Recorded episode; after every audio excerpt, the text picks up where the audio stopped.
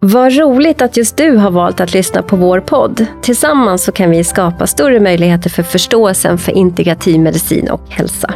Är du intresserad av det så bli gärna medlem i vår förening och en del utav vårt nätverk. Mer information om det här kommer i slutet av avsnittet. Vi spelar in på psykoterapimottagningen i Integrativ hälsa på Södermalm i Stockholm. Och vid min sida förmodligen den mest kostintresserade poddproducenten ever i Sveriges historia, Fredrik Ankarsköld. Min gäst idag är dietist Marina Olai. Varmt välkommen! Tack så mycket!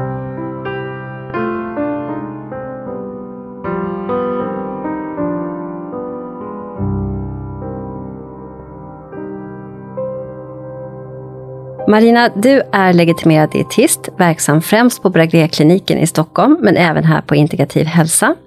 Du har varit gäst i podden vid två tidigare tillfällen, avsnitt 18 där du berättar om ditt arbete med ME, myalgisk encefalomyelit och kostbehandling, samt avsnitt 20 där vi pratade om hur man skulle kunna passa på att använda julens högtid och mat till att göra den där kostförändringen man så länge planerat.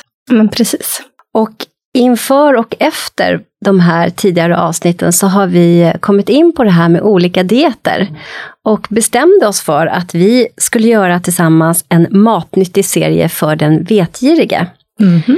Där du kommer hit och berättar om de mest aktuella dieterna och skillnaderna på dem.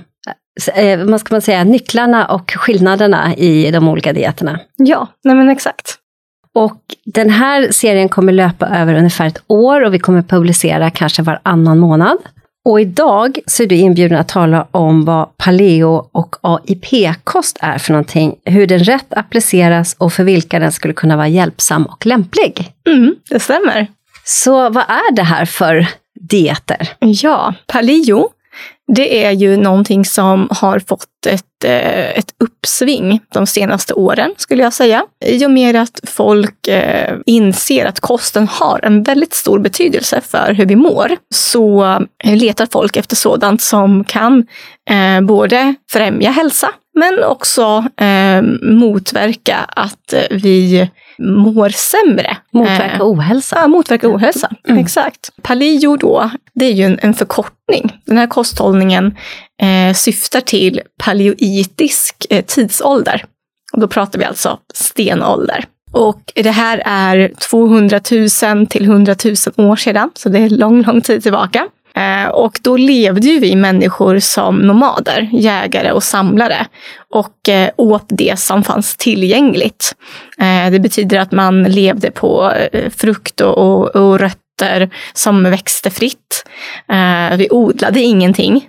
Vi brukade inte jorden så att själva bondesamhället hade vi ju inte börjat med då. Eh, vi, vi jagade eh, fisk och vilt, eh, kanske plockade ägg från eh, fåglar och liksom det som fanns tillgängligt av naturen. Och i och med att vi inte eh, brukade jorden eh, så åt vi då inte den sortens föda som är typisk eh, med just bondesamhället. Och den sortens föda är dessutom föda som inte är någon som har funnits för oss människor så lättillgänglig under så lång period. Om man ser till hur länge vi människor har funnits på jorden. Eh, Homo sapiens sapiens som sagt har ju funnits eh, då ungefär 200 000 år. Medans eh, när vi började då bruka jorden och eh, bondesamhället uppkom, det mm, siktar man på kanske runt 20 000, 10 000 år sedan. Eh, så om man jämför så är det ju ganska stor skillnad i tid. Eh, så det är en ganska kort period egentligen som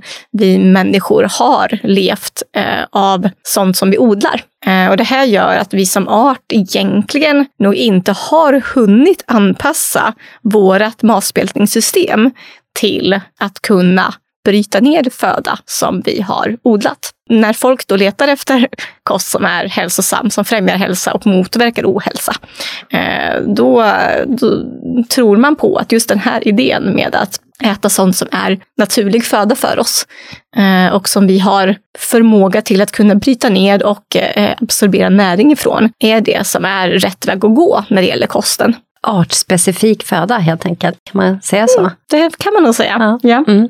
Mm, intressant. Mm. Ja. Och stenålderskosten. Juvel Harari i En kort historik om människans historia, Homo sapiens, en kort historik om människans historia. Han pratar ju också om det här. Det är väldigt intressant och hur vi liksom har på ett sätt blivit kidnappade utav vetet. Men eh, vi ska inte gå in i det, utan vi ska fortsätta prata om eh, paleo. Det här är alltså historien bakom, eller liksom förklaringen till var den kommer ifrån. Ja. Eh, vad är själva paleokosten? Mm. Vad är det? Mm. Idag så eh, finns det ju lite mer tillgängliga livsmedel och råvaror än vad som fanns för 200 000 100 000 år sedan. Men vi försöker ändå tänka att maten ska vara ren och naturlig. Eh, och med ren så tänker man alltså oprocessad mat. Då är det inte så att maten inte ska vara beredd.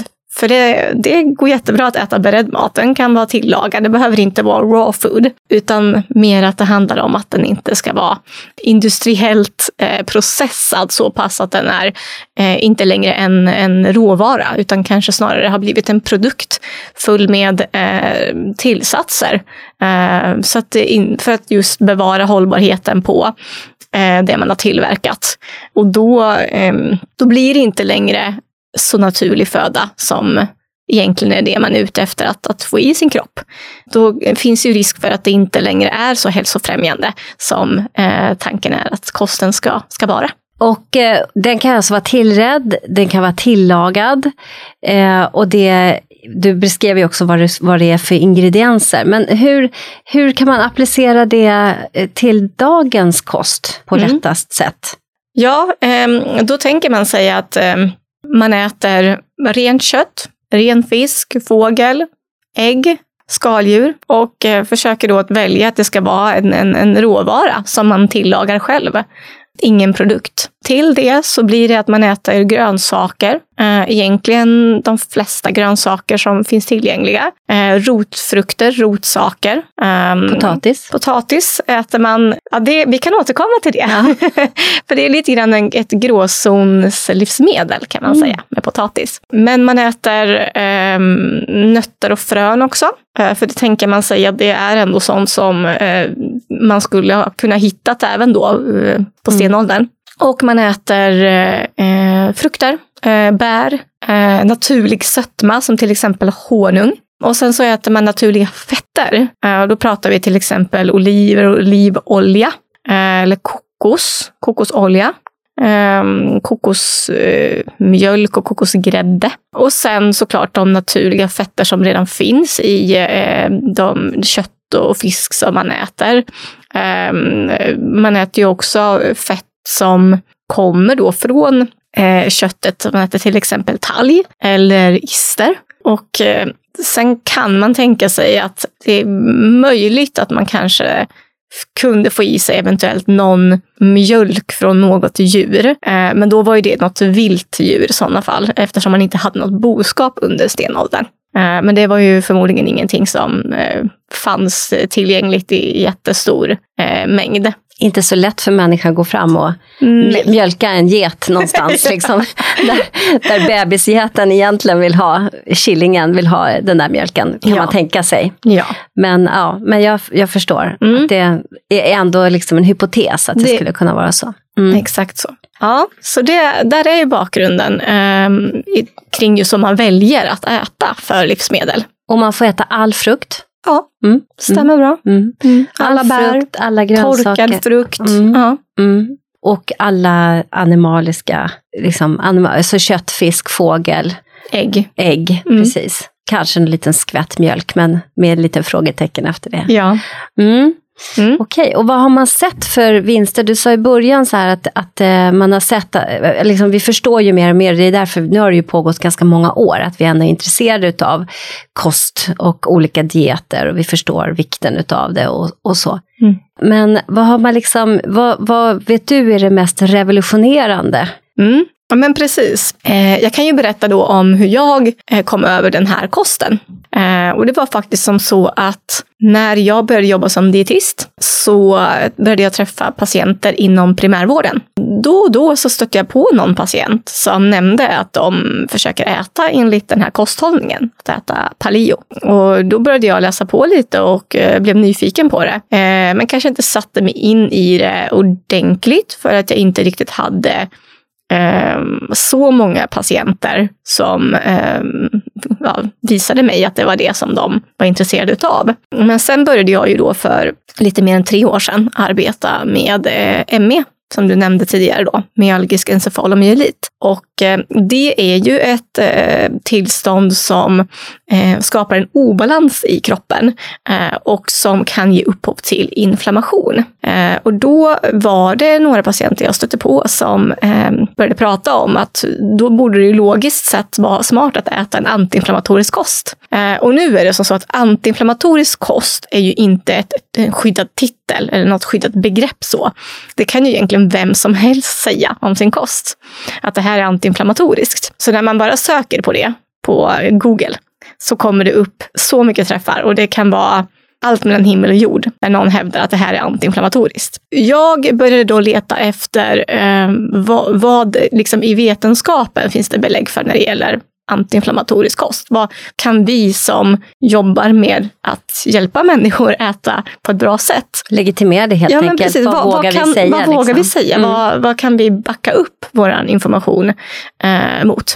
Eh, och då hittade jag ju faktiskt eh, mer och mer studier om paleo och började förstå att jaha, okej, okay, det, det, är det här som liksom, enligt vetenskapen i alla fall klassificeras som antiinflammatorisk kost. När jag började jobba med då ME så fanns det väldigt lite direktiv eh, om hur man skulle jobba med kosten och ME. Eh, väldigt lite studier och de studierna som fanns var kanske inte utav den bästa kvaliteten. Så att jag fick faktiskt eh, fria tyglar. Wow. ja, eh, och tänkte, men då kör jag på det här. Jag, jag tycker det verkar väldigt intressant och just den teorin bakom den, att det skulle kunna hjälpa till att stävja inflammation, känns som att det absolut skulle kunna appliceras på en sån patientgrupp som de som har ME. Ehm, så jag började testa och eh, sa det till mina patienter att det här är ingenting som jag har eh, läst mig till skulle vara fördelaktigt för ME, annat än kanske två, tre studier. Ehm, men de, med en teorin bakom den tror jag på väldigt hårt. Så att är du villig att testa så kör vi. Och det är väldigt många som hoppar på tåget och ganska så snabbt så börjar man märka resultat i att de fick väldigt bra symptomlindring av att följa den här kosten. Och då gick man ju såklart utifrån en status quo att okej, okay, vilka mediciner står de på idag? Vad har de för utgångsläge? Och sen så får man liksom därifrån ta det till att nu applicerar vi en ny kost. Och då får du under den tiden då inte ha några andra eh, nya behandlingar som påbörjas så vi kan utvärdera att det, att vi kan tillskriva kosten de här goda eh, förändringarna som har skett. Och eh, i och med att så många patienter fick mer och mer symptomlindring så fick jag liksom belägg för att det här är ju, jag är ju på rätt spår. Eh, och sen har det fortsatt. Det har ju liksom blivit vår standardbehandling egentligen på mottagningen nu. Med att vi rekommenderar att gå in på och köra en paleokost. Mm. Mm. Wow. Ja, det, det, jag kan ju förstå det. Jag har ju en egen erfarenhet av paleokost också. Med, där jag också blev väldigt fort bättre utifrån mina ja, matintoleranser och mag-tarmproblem och så vidare. Så att jag, mm. Sen har jag som ordförande för Föreningen för integrativ medicin och hälsa nog gått igenom varenda diet. Sådär inspirerad av den senaste föreläsningen eller någon man lyssnat på som är kunnig i föreningen. Så mm.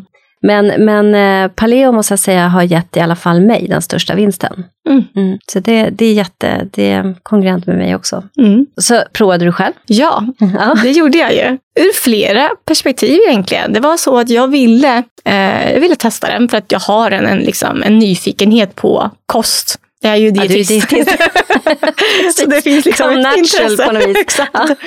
Ja. Så därför blev jag så nyfiken på att ja. men gud, det här är ett nytt sätt att äta på som jag inte har testat så mycket. Så det vill jag prova. Dessutom så vill jag se, kan det ge mig några hälsovinster? För att jag upplevde inte själv att jag hade några problem med min eh, hälsa. Jag upplevde att jag hade en genuint bra kost och åt väl en, en jag skulle säga så här, standardiserad kost enligt nordiska näringsrekommendationer som vi lär oss från, eh, på dietistprogrammet. Och just det, och den tredje, den tredje aspekten också var ju att jag ville faktiskt ta reda på eh, hur är det för mina patienter att försöka äta på det här sättet. Nu kan ju inte jag på något sätt liksom hävda att jag eh, har deras problematik eh, med alla de svårigheter som de tar sig igenom med den sjukdomen. Men, men att jag ändå kan få kanske en lite insyn i hur krångligt det kan vara att följa den här kosten kan göra, det lite, göra mig lite mer ödmjuk för eh, vad de behöver gå igenom eh, när de ska lägga om sin kost. Och det har varit jättevärdefullt. Jag Um, tycker det är väldigt proffsigt faktiskt, att faktiskt ur egen erfarenhet också kunna säga att så här och så här är det. Mm. Verkligen. Så, mm, bra. Det blir ju, det kan jag ju liksom säga som en liten tröst till dem som försöker ta sig igenom det och tycker det är svårt. Eh, Det blir lättare. Det är också, jag brukar dra en liknelse ibland, att för en, eh, ett barn, en bebis som ska lära sig vara bekant med textur och nya smaker när man ska lära sig äta fast föda, eh, så är det lite grann likadant för oss fast vi är vuxna nu. Eh, vi har ju ätit på ett visst sätt sedan vi var barn och lärde oss de texturerna och de smakerna och har accepterat dem och våra smaklökar har accepterat dem.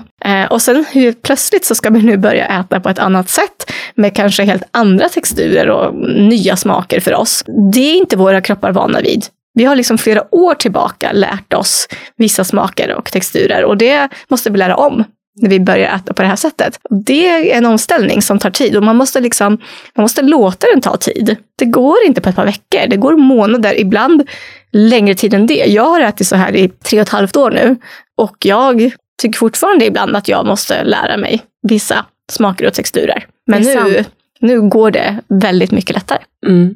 Och det är verkligen, vi som har gjort det här, vi kan ju verkligen vittna om hur, hur, vilka vanemänniskor vi är också. För apropå vi pratade om mjölk, och jag har sagt det i något tidigare poddavsnitt också, så när jag förstod att jag var känslig för mejerier så började jag undersöka det här med växtdrycker. Ja, det heter växtdryck. Ja, Precis, det har du faktiskt lärt mig sedan tidigare. inte. Va? Jag brukar säga dryck. Ja, men jag vet, du har sagt det till mig tidigare, så, och det är ju sant faktiskt. Men, Ja. men eh, som mjölk istället för mjölk, då, då, växtdryck istället för mjölk. Och då kommer jag ihåg sådär att ja, men mandelmjölk, det, liksom, det låter ju gott. Och rismjölk. Och så köpte jag hem lite olika för jag skulle prova dem där.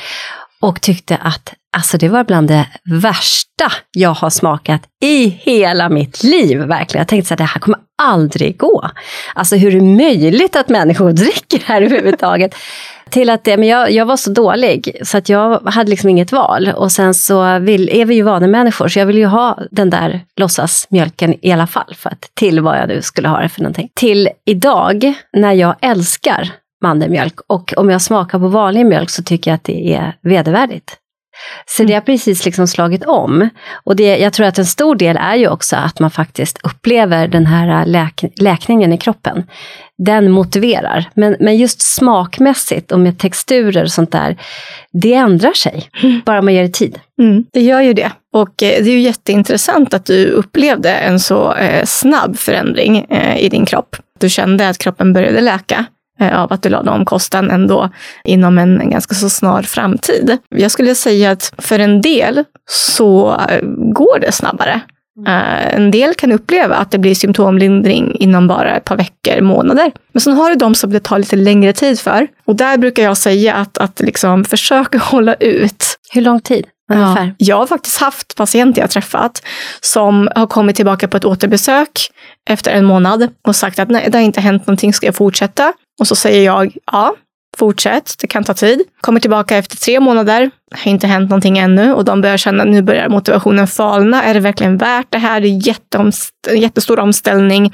Jag tycker inte ens det är så gott. Alltså, är det verkligen, är jag på rätt spår? Och jag fortsätter liksom att motivera dem, ja, gör det. Och sen så kommer de tillbaka efter ett halvår och så berättar de att, vet du vad, jag är väldigt glad att du eh, fick mig att hålla vid. För att för en månad sedan, när jag typ hade passerat den här halvårsgränsen, då var det som att någonting bara hände. Det var som en, eh, någon slog på lysknappen. Kan man se någonting? För den här halvårsgränsen, den, den tänker jag, den har jag läst om. Mm. Alltså just med mag-tarmsystemet, kan, kan man förklara det på något sätt? Att det kanske tar, tar den här tiden? Ja, det, det ser man ju till exempel i studier på eh, sådana som har celiaki, alltså när man är glutenintolerant. Då ser man ju att tarmluddet som vi har i tarmen, dess förmåga att kunna växa tillbaka när man utesluter gluten om man har celiaki, ehm, det kan ta upp till ett halvår. Så där har vi någon slags indikation på att eh, ehm, just tarmen kräver ganska så eh, lång tid för att verkligen läka ordentligt. För mig var det också, jag hade väldigt snabb, som du sa, alltså det gick väldigt fort, det gick på några veckor och jag hade varit tarmsjuk i, i år, i, alltså egentligen från sju års ålder. Och det här var när jag var 30. Så att jag hade haft, jag har en lång historia av tarmproblem. Det, så det, jag hade en snabb snabb eh, förändring. Men efter ett halvår, jag, jag liksom älskar pizza. Alltså, jag, det är bara så, jag älskar pizza. Och jag ville då äta min, en pizza. Jag var så sugen, jag hade gjort, vi hade gjort världens omställning och sånt där. Så att jag tänkte så ah, fasiken, en pizza, det kan väl inte göra så stor skillnad. Vanlig gluten, idag kan man ju få liksom glutenfria var, var, var som helst. Det här är tio år sedan eller mer. Och, eh, och då gick jag och köpte en pizza och jag njöt. Men jag blev, alltså, jag blev så sjuk. Jag blev mm. liggandes i praktiken i tre dygn. Det var verkligen, det är nog den största motivationsfaktorn jag faktiskt fick. För jag fick så svart på vitt. Mm. När jag åt det där, jag proppade i mig den där pizzan som smakade ju ljuvligt. Ska jag verkligen inte säga någonting om. Men herregud vad sjuk jag var, jag trodde jag skulle dö nästan. Men vet du, det där stöter jag på ganska ofta med mina patienter. Att de till slut känner just det du sa, att nej men vet du vad, jag måste få unna mig. Nu har jag ju faktiskt hållit ut så länge med att äta den här strikta kosten. Och så äter de någonting som de eh, har saknat. Det kan vara en pizza som du sa, eller det kan vara man äter eh, lite större mängder av socker. Man kanske unnar sig att äta någon så här mm, en bakelse eller en bit tårta eller någonting sånt. Man är på kalas. Och de flesta får ju betala, om man säger så, då, för det. Oftast dagen efter eller några dagar senare. Vilket också är ganska bra, för då blir det ju också väldigt tydligt att det här är liksom ingenting jag går och inbillar mig, utan det här är på riktigt. Och det finns en, min kropp reagerar så här snabbt när jag har tagit, det är ju som när vi testar för laktos till exempel inom traditionell hälso och sjukvård. Det man gör är ju att man helt enkelt undviker ja, det här, nu sitter jag och talar om för en dietist, men man undviker ju då mejerier under en månad och sen dricker man snabbt ett stort glas med röd mjölk och ser hur man reagerar. Mm. Då har man liksom kvitto på huruvida man tål mejeri eller inte. Mm. I, väldigt, I väldigt hög Eller vad säger du? Mm. Är det, det är ganska tillförlitligt. Mm. Det är ju det som vården använder sig av idag eftersom att de tester man kan göra inte är hundraprocentiga. Så det är just en sån eh, belastning som man eh, syftar till att göra efter en period av elimination först. Just det. Jag tänkte på det du sa med eh, just ehm, eh, att, att eh, för många kan det ju vara så att man känner en symptomlindring av att äta paleo.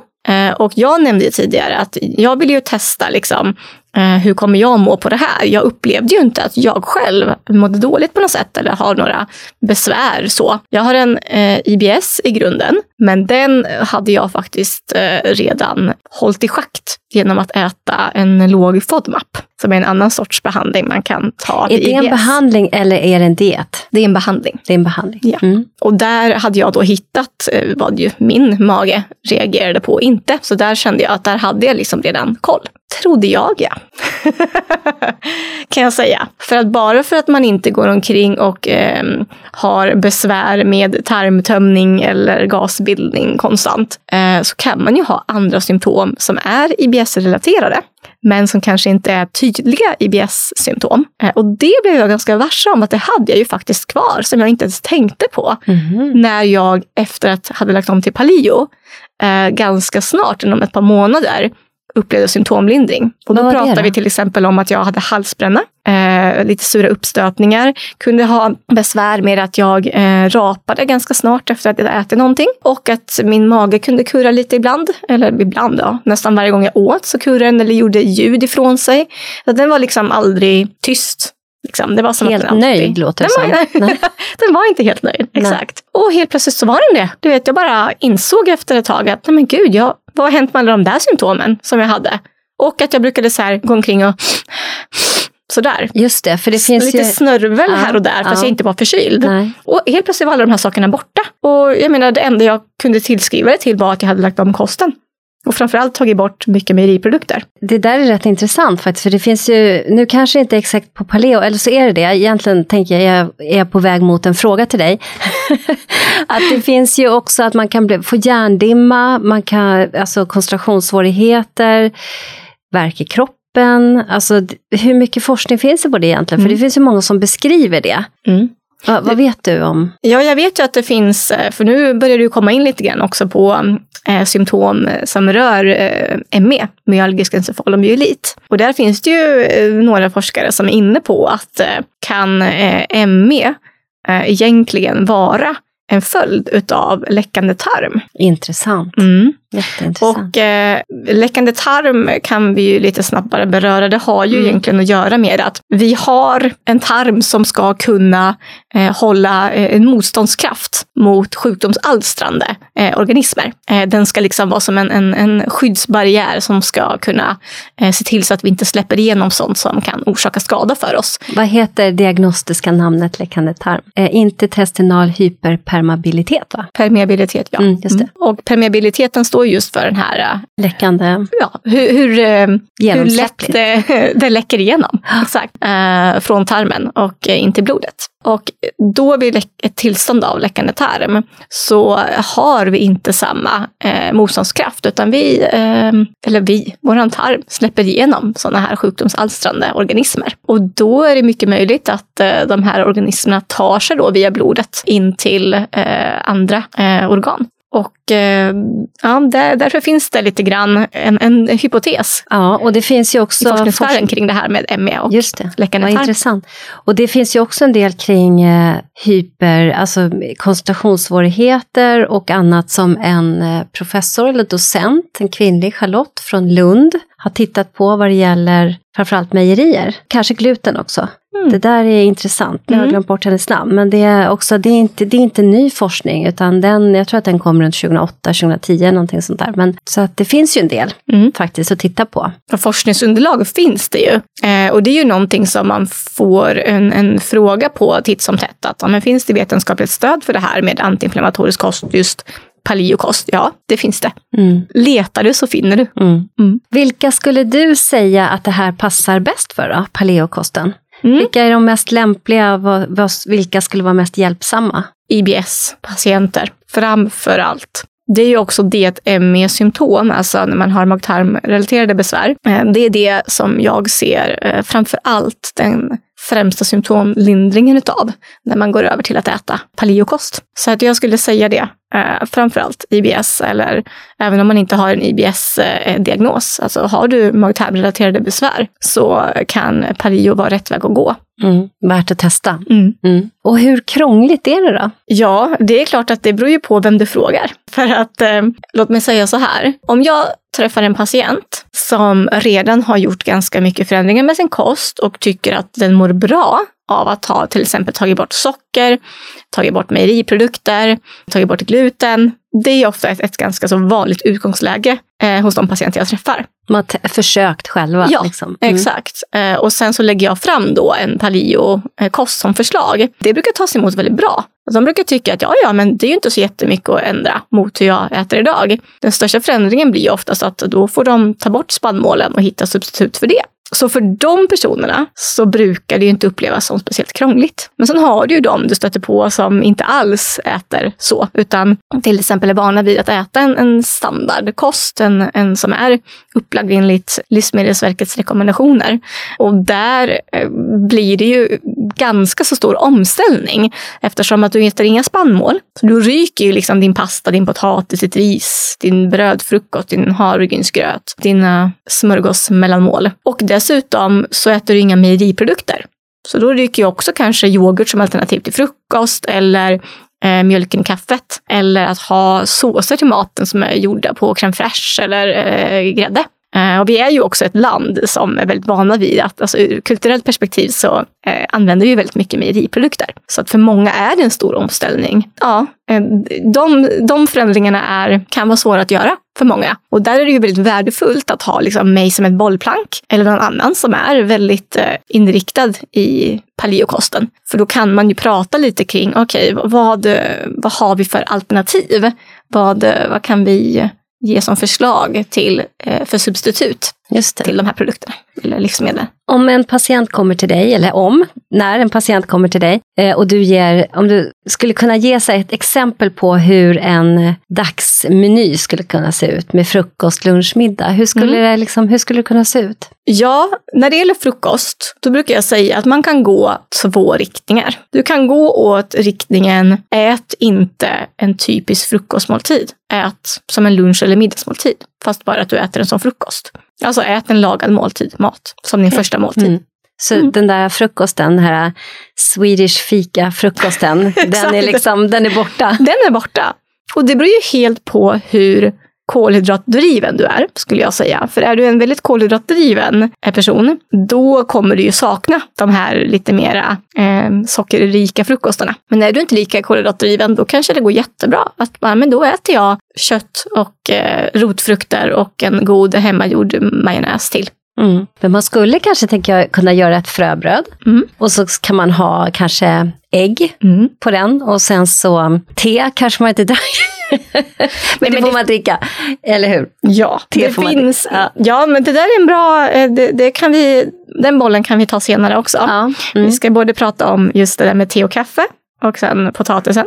Just det. Men eh, bra frukostalternativ, det är ju alltså ett fröbröd eller ett annat eh, hembakt bröd som är gjort på något mjöl som då inte är spannmålsbaserat utan kanske gjort på eh, kokos eller eh, mandel eller mm. något annan, annan nöt. Teff, går det bra? Nej, Nej det gör det, det inte heller. Eller, ja. Det räknas in i kategorin spannmål. Aha. Så att det, man kan inte ha liksom de här, vad ska man säga, vanliga glutenfria ersättningsmjölen som man annars kanske använder när man försöker äta glutenfritt. Utan det blir ju blir lite mer sparsmakat med livsmedel man kan använda sig utav. Men det går att hitta. Det går att eh, hitta jättegoda bröd eh, som är bakade på just sådana andra alternativ till mjöl. Så det kan man göra. Man kan äta en sån liksom, brödfrukost då om man vill och ha till exempel en eh, hemgjord eh, leverpastej som pålägg. Eller ägg som du sa. Eh, eller varför inte lite gott eh, nötsmör. Just det. Mm. Och får man dricka juice? Ja, det går ju bra. Eh, det är, ju, det är alltså, mycket alltså, kolhydrater i men, men ja. ändå, man får göra det liksom, ja. enligt dieten. Mm. Ja, mm. Eh, och det där med kolhydrater är ju också bra att du tar upp för att det är inte en lågkolhydratkost. Alltså paleo är inte det. Däremot så är det ju som så att automatiskt så äter du lite mindre kolhydrater på en sån här kost i och med att du får bort spannmål och du får bort mejeriprodukter. Just det. Så är så att, eh, och eh, då substituerar ju du de här livsmedlen med mer grönsaker, eh, lite mera fett och lite mer protein. För det är ingen fettsnål kost heller, Nej, eller hur? det är inte. tvärtom. Exakt. Ja. Det blir oftast lite mera fett just för att man behöver kompensera de här förlorade kalorierna med, eh, med fett. Nu ska vi prata om LCHF-dieten i ett annat avsnitt, men om man bara ställer det just i fettmängd mellan paleo och LCHF, hur, hur tänker man? Eller Atkinson, ja. GI-metoden. Mm. Så det där är ju, där får man ju individualisera utifrån behov när man träffar patienterna. En del har behov av att gå ner i vikt, en del har behov av att öka i vikt eller en del vill vara viktstabila. Och eh, då så kan det vara så att man får kolla över efter eh, att man har lagt om kosten. Eh, hur, hur verkar vikten parera det här med, med kostomläggningen? Eh, behöver vi göra en, en förskjutning mot någon av makronutrienterna? Alltså ska vi gå mer åt fett eller mindre åt fett och sådär utifrån hur kroppen svarar på kostbehandlingen. Mm. Så jag kan inte ge liksom någon specifik siffra gentemot LCHF just nu, utan det, Nej det blir att ibland går paleokosten lite mer åt eh, lägre kolhydratinnehåll och ibland åt ett högre kolhydratinnehåll. Men nu när vi är inne på frukost, frukosten, ja. te och kaffe, hur tänker man? Ja, man tänker att det är bra att undvika koffein. Det är ju för att det är faktiskt ett gift som innebär en extra belastning för framförallt levern, njurarna. Eh, vi vill ju inte att kroppen ska hålla på och avgifta sig samtidigt som den ska läka då tar ju läkningen faktiskt längre tid. Så mm. att eh, då, alternativen blir ju att dricka sånt som är koffeinfritt. Alltså ett kaffe som är koffeinfritt. Så man kan välja de, decaf eller? Man kan ju välja ett koffeinfritt kaffe. Eh, det kommer ju aldrig vara hundraprocentigt koffeinfritt. Ehm, men sen behöver man kanske inte gå 100% koffeinfritt heller. Och man kan också, om man verkligen vill vara säker på att inte få i sig något koffein, så kan man ju köra örtteer. Eh, de är ju ingen koffein i överhuvudtaget. Eller så har du ju vitt te som också är koffeinfritt. Mm. Svart te är för mycket ja. koffein? Okay. Eh, så så tänker man just mm. kring eh, mm. koffein. Och det är mm. ju eh, det där är nog en av de vanligaste mothuggen jag brukar få från patienter. Att de känner att det är väldigt jobbigt mm. att behöva ta bort kaffet. Det är ju ganska, det är våran heliga graal du får, göra, jag, du får säga åt mig att göra vilka förändringar som helst, men mitt kaffe, det rör du inte. Exakt. ja, jag Exakt. Mm. Mm. Är tedrickarna lika fundamentalistiska? Nej. Nej. Inte alls faktiskt. Nej, nej, det är intressant. Där är det mer ofta att när man lägger fram det här med koffeinet så kan de säga att nej men okej, men jag kan dricka något grönt te istället eller kanske örtte till och med. Mm. Så att, eh, ja, jag vet inte varför kaffedrickare mm. är lite Spännande. mer benhårda där. ja.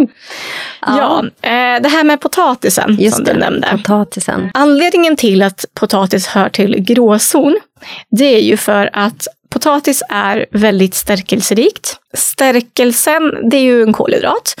Och stärkelsen kan omvandlas till en lite mera, man skulle kunna likna det mer att det blir som en eh, fullkorns variant eh, utav den kolhydrat som finns i potatisen. Eh, men det, det som eh, det man då kan göra för att få en lite mera fullkornsvariant så att säga, det är att man ser till att man kyler ner potatis efter att man har kokat den. Då bildas den här formen utav stärkelse som kallas för resistent stärkelse. Och den är lite mer komplex i sin struktur, vilket gör att vi har lite svårare att bryta ner den och då får vi också en långsammare blodsockersvar. Och det kan då vara lite mer fördelaktigt om man inte vill få i sig så mycket snabba kolhydrater. Men potatis är fortfarande så att det är en gröda som också innehåller ett ganska så starkt gift. Eh, jag tror att ganska många har hört talas om solanin. Eh, den här gröna utfällningen man brukar se i vissa potatisar. Som man brukar säga att nej men eh, hittar du den utfällningen så ska du inte äta den nej. potatisen. Mm. Men nu är det som så att det är ju bara just en utfällning. Mm. Att här är det extra mycket solanin. För solanin finns Men solanin alltid finns i potatis. Alltid. Ah, ja. Exakt. Så att eh, precis som koffein som ett gift eller alkohol som ett gift så är solanin också ett gift. Eh, så därför är det en del som tycker att nej, men det spelar ingen roll att jag kokar upp potatisen och låter den svalna och jag får en mer långsam kolhydrat vilket är bättre för mitt blodsocker. Eh, det är fortfarande att jag får i mig det här giftet. Så därför så är det som så att vissa tar bort potatis helt mm. och andra behåller det. Då måste jag ju fråga genast, för potatis tillhör ju de här nattskuggväxterna. Mm. Eh, vad heter de på? Nightshades. Ja, nightshades. Ja. Eh, de som också tillhör med potatisen till nattskuggväxterna är ju paprika, aubergine, tomat, tomat precis, chili. och chili. Mm. Hur tänker man med dem i paleo? Mm. De, eh, de, ingår faktiskt. Eh, och det är ju just på grund av att de är inte lika kolhydratrika. Så där gör man en skillnad på just kolhydraterna. Vad är egentligen nattskuggegruppen? Alltså varför är de sammankopplade i en grupp? Samma släkt. Det är samma släkt? Alltså, ja, de, är, de, de alla innehåller gifter. Ah, ja, okej. Okay. Ja. Så det är det som är äh, Ja, det är själva. samma slags. Mm. Mm. Gifterna heter ju olika, men det är samma mm. slags gifter. Aha, okej. Okay. Mm, spännande. Vet du varför de kallas för nattskuggväxter?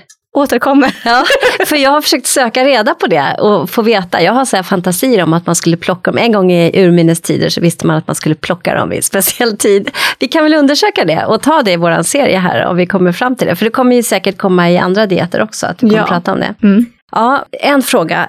Ris. Mm. Får man äta ris i paleo? Mm, nej, precis. Men där har du återigen en, en, en ett livsmedel, eh, en, en gröda då som är en gråzons eh, livsmedel. Därför att där har vi återigen att göra med eh, giftighet. Ris eh, innehåller ju arsenik naturligt. Är det naturligt? Ja, Aha. det kommer ju från berggrunden. Eftersom man odlar ris i vatten från berggrunden. Aha. Så det hade jag ingen aning. Jag trodde det var liksom för att, det, för att våra jordar, vår planet är så förgiftad. Liksom. Men det är det alltså inte, utan det kommer naturligt. Mm. Ja. Sen finns det ju vissa jordar, eller vissa odlingsjordar då, där man inte har samma mängd eh, arsenik.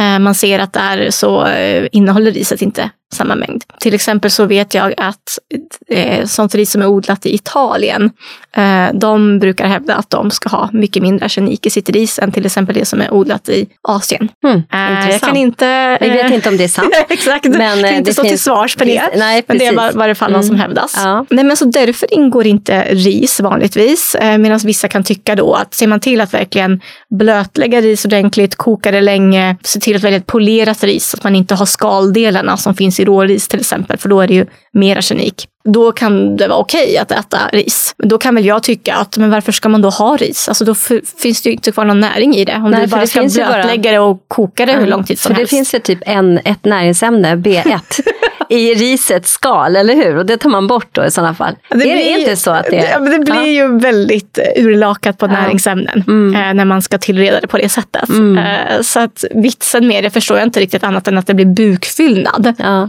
Och det är ju inte riktigt grejen med eh, paleo, utan det vi är ute efter med paleo är ju att kosten ska vara eh, näringsrik. Den ska vara läkande och, ja. och hälsofrämjande. Eh, och den ska innehålla så mycket näringsämnen som möjligt för att ge kroppen rätt substrat till mm. att klara av att fungera. Just det. Och då känns bukfyllnad bara onödigt. Varför ska verkligen. vi liksom fylla magen med sånt mm. som bara bettar men inte ger oss näring, när vi mm. behöver just ja, näring? När det är precis det vi är ute efter. Ja. Den näringstäta medic medicinmat maten. Liksom. Ja. Mm. Men det här, du, tänkt, eller du var inne på nattskuggeväxter uh, och det är ju liksom en, en kategori av livsmedel som man också undviker om man går in på den här strikta varianten av paleo, alltså AIP. Just det, för nu ja. kommer vi dit. AIP är ju, det står ju för autoimmuna protokollet. Och eftersom det då är ett protokoll så är det här alltså en, en diet, en eliminationsdiet. Och det skiljer AIP mot paleo, för paleo är ju lite mer en livsstil. Och det är ett sätt att försöka äta på för att främja sin hälsa och är egentligen bra för alla att äta, men speciellt och i synnerhet för de som har till exempel mag-tarmrelaterade besvär. Mm. Eh, men just AIP då syftar till... Förlåt, kan man säga kanske att paleo är en kost alltså en kosthållning medan AIP är en behandlande diet. Ja, ja. det skulle jag nog säga. Mm. En AIP-kost då, eh, som behandling syftar ju till att till exempel eliminera reaktioner eh, som man får av vissa födoämnen. Om man har, upplever att man har överkänsligheter mot vissa födoämnen eh, så kan en AIP-kost hjälpa till att eh, få bort de överkänsligheterna. Man helt enkelt läker ut de överkänsligheterna med hjälp av kosten. Man tar då bort allergener från en paleokost. Eh, och allergener det är alltså eh, ämnen, eh, livsmedel som innehåller ämnen som kan starta en immunologisk respons i kroppen. Och då är det ägg, det är nötter och frön och det är potatisväxter, alltså nattskuggeväxter. Så det är de som man också tar bort från paleo då, när man är, äter är det en tomat också? Ja, det sa du från början. Precis, då tar man bort alla nattskuggeväxter. Ja, ja. Mm. Mm, hela gruppen. Yes, så då tar man bort potatisen, tomat, paprika, chili, aubergine, eh, gojibär, physalis. Mm. Och, och, gluten och mejerier, det är ju liksom exkluderat från paleokosten redan innan. Så ja. den, den, det, är liksom, det är redan borta ja. sen mm. innan ja. Mm. mm. Eh, så att man äter som en paleo fast eh, med en extra twist. Det blir liksom mm. lite mer extra strikt paleo att köra AIP. Mm. Nu inser jag att vi kommer bara till frukosten på paleo-menyn där. Men om vi tar det då direkt till AIP. Att, mm. eh, hur skulle en frukost kunna se ut med, på AIP? Mm. Där blir det väldigt mycket mer att jag pratar om att man får faktiskt komma bort från det här med att äta en typisk frukost. Där måste För då har man, man ingen tillgång till fröbrödet. Du har inte fröbrödet. Eh, man kan tänka sig att göra en slags eh, yoghurt på till exempel kokosmjölk eller kokosgrädde eh, som man syrar med probiotika. Själv då? Själv, mm. exakt. Mm. Då kan man ha en slags yoghurtvariant. Och sen så kan man ha lite bär och frukt i det. Det kan funka. Men annars är det ganska svårt att hitta liksom bra alternativ, framförallt när det kommer till bröd. Vissa gör liksom någon slags bakvariant där de använder till exempel eh, matbanan som bas eller grön bananmjöl eh, och baka bröd med. Och då istället för att ha ägg i så gör man till exempel det som kallas för gelatinägg. Alltså att man blötlägger gelatinpulver i vatten som får stå lite. Eh, och sen så har man ner det i det här mjölet så liksom har man en slags en bindningskapacitet där. Så bakar man på det och så har man lite fett i i form av kokosolja. Eh, så kan man få ihop ett bröd. Men det blir också så här, det blir fortfarande ganska enformigt. Det finns inte jättemycket och då kanske det är lättare att bara gå över till att inte äta typiska frukostar. Och vad kan en AIP-diet, alltså vilka ingredienser, vilka livsmedel innehåller AIP? Är det, kan du ge exempel på det? Ja, alltså det är ju precis som paleo då. Att det är ju kött, fisk, fågel, eh, skaldjur. Eh, sen så är det alla grönsaker då förutom nattskuggeväxter. Eh, man äter också rotfrukter. Man äter frukt och bär. Du eh, äter fortfarande de här naturliga fettkällorna i form av olivolja, kokosolja, eh, avokado och de naturliga fetterna som finns i kött, fisk och fågel. Och, och den här eh, dieten, den här behandlade dieten, vilka, nu heter ju den den autoimmuna dieten, men eh, kan du säga på vilka patienter är det som, eh, man kan, som skulle kunna få den här rekommendationen? Mm. Jag brukar rekommendera den till patienter jag träffar som upplever att de är histaminkänsliga. Hur märker man det? Vad är... De flesta brukar prata om att de upplever att de får allergiska reaktioner, alltså allergiska symptom i form av rinnig näsa, kliande utslag, kli i halsen, eh, att man sväller på tungan, eh, nässelutslag eh, av att äta livsmedel som generellt sett innehåller mycket histamin. Och det är ju livsmedel som har lagrats länge. Eh, de som till exempel har ätit mycket dessertostar eller inlagd fisk som typ makrill, tomatsås, tonfisk. Eh, eller eh, man dricker en del vin och öl som är fermenterade. Inlagda livsmedel, inlagda grönsaker, surkål till exempel. Att man har haft en hel del sådana livsmedel i sin kost och upplever att man får en hel del reaktioner. Då kan det vara så att det har utvecklats en histaminöverkänslighet och den här histaminöverkänsligheten kan ju också eh, komma från läckande tarm. Så det kanske inte bara är histamin man reagerar på. Kanske även är så att kroppen börjar reagera på andra proteiner i kosten. Och då så eh, tänker jag att det är värt att testa att köra en sån, ett sånt autoimmunt protokoll för att ta bort liksom alla allergener och se kan det hjälpa till att både lä läka den här läckande tarmen och även lindra de redan befintliga överkänsligheterna som som finns. Hur länge står man på en sån här kost i behandlingssyfte? Ja, jag brukar rekommendera tre till sex månader. Går man all in eller? Ja, man den går, går man all den in går man på. All in på. Mm. Det är just för att mm. det är till för att läka. Det är en mm. eliminationsdiet. Mm. Den ska man gå all in på för att mm. få Eh, resultat på den. Och sen när man har stått på den här 3 till 6 månader, hur gör man när man liksom går över till exempelvis en paleokost igen då? Då finns det ett återintroduktionsschema man går efter. Alltså mm. vilka livsmedel börjar man med att lägga tillbaka? Mm. Eh, och då ska man ju lägga tillbaka sånt som man brukar säga har, en, en, har minst benägenhet till att kunna ge besvär, ge symptom. Eh, och då pratar man på en generell basis, då är det inte på en individuell basis. Men jag brukar också säga till patienterna att självfallet om du tidigare har upplevt att ett livsmedel har gett dig en respons, en negativ respons, då ska du inte lägga tillbaka det bara för att det står i schemat. Förstås. Ja. Det är individuellt vi ja, vill jobba. Ja, exakt. Mm, mm. Eh, så då går man efter det schemat, lägger tillbaka ett livsmedel i taget och så får man se om man får en reaktion eller inte. Eh, och för väldigt många så går det ju bra att lägga tillbaka. Mm. Efter som sagt en, en period av tre till sex månader. Mm. Vad är din erfarenhet när du har jobbat med den här behandlande kosten? Vad har du sett? Att väldigt många eh, faktiskt får lindring i sina, i sina överkänsligheter. Mm. Att de upplever att helt plötsligt kan de äta så mycket mer än vad de kunde tidigare efter, när de har ja. kommit av den. Liksom. Ja, precis. När de kommit mm. ut på andra sidan. Ja. så att säga. Vad säger forskningen om det här? Finns det mycket det forskning? Finns. Det ja. finns, eh, jag skulle säga att det finns mer om AIP än vad det finns om paleo. Mm. Faktiskt. Just när det kommer till autoimmunitet. Mm. Är det några särskilda liksom, autoimmuna sjukdomar som man har tittat extra på i forskning, i vetenskapliga studier? Tarmsjukdomar framför allt eh, som har med autoimmunitet att göra. Reumatism finns det studier på också. inte något jag kom på på rak arm, men jag vet att jag, det finns just Mm. kring autoimmunitet. Ja, det finns det. Ja. Bra att du nämnde det. det. Precis, det finns det ju. Mm. Den finns det faktiskt väldigt mycket forskning kring. Mhm.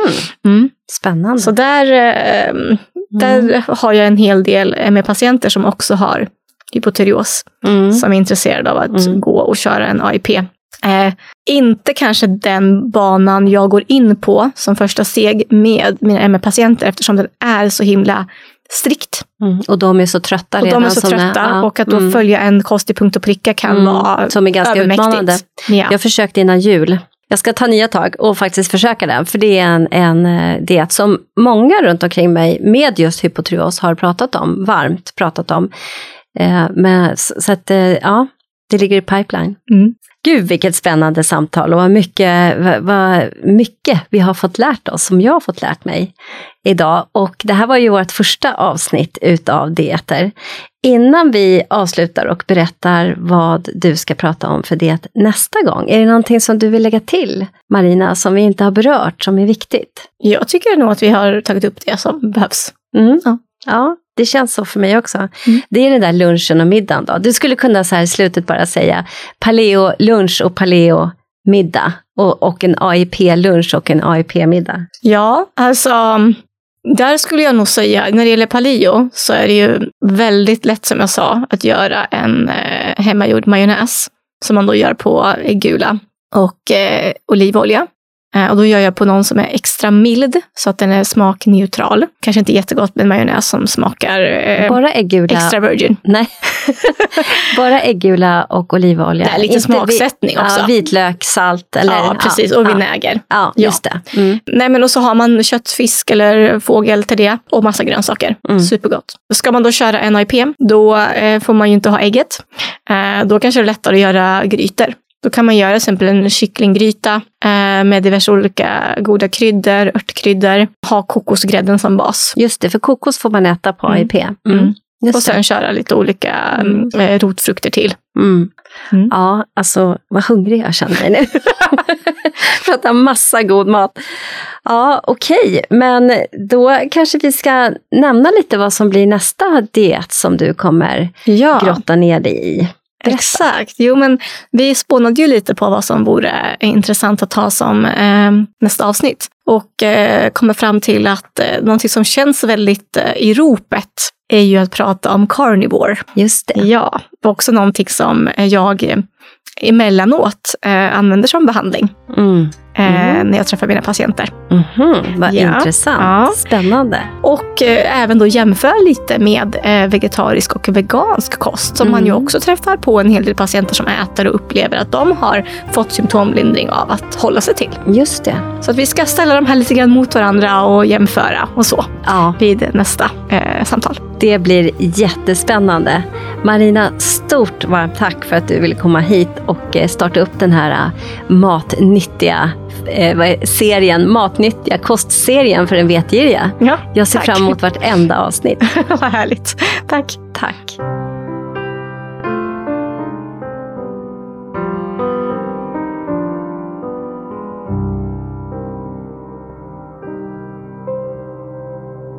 Både och istället för antingen eller, en podd om integrativ medicin och hälsa är skapad och drivs av Svensk förening för integrativ medicin, kallad FIM.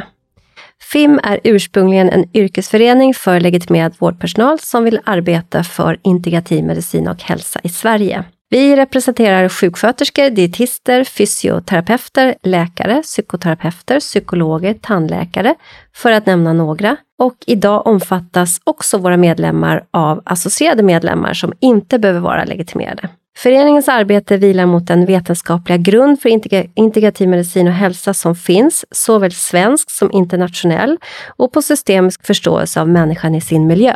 Vår förenings arbetssätt har hittills varit att arrangera konferenser, seminarier och folkbilda genom att sprida information via sociala medier. Vårt senaste tillskott är denna podd. Vår strävan inom integrativ medicin är att vara en organisation som vågar lyfta och ifrågasätta, motverka polariseringar genom tvärvetenskapliga dialoger och sokratiska samtalsregler. Vi vill kartlägga forskning som bedrivs även internationellt och hålla koll på aktuella forskningsresultat om behandlingsmetoder, både vad det gäller den etablerade vården liksom den vård som bedrivs utanför den etablerade vården. Sokratiska samtalsregler innefattas i den sokratiska samtalsformen som egentligen all grundläggande kunskap är sprungen ur, men som ibland till och med lyser med sin frånvaro i dagens public service. Så bli medlem, tillsammans kan vi förändra. Och hur du blir medlem hittar du via vår hemsida integrativ-medicin.se. Vi ses och hörs vid nästa avsnitt.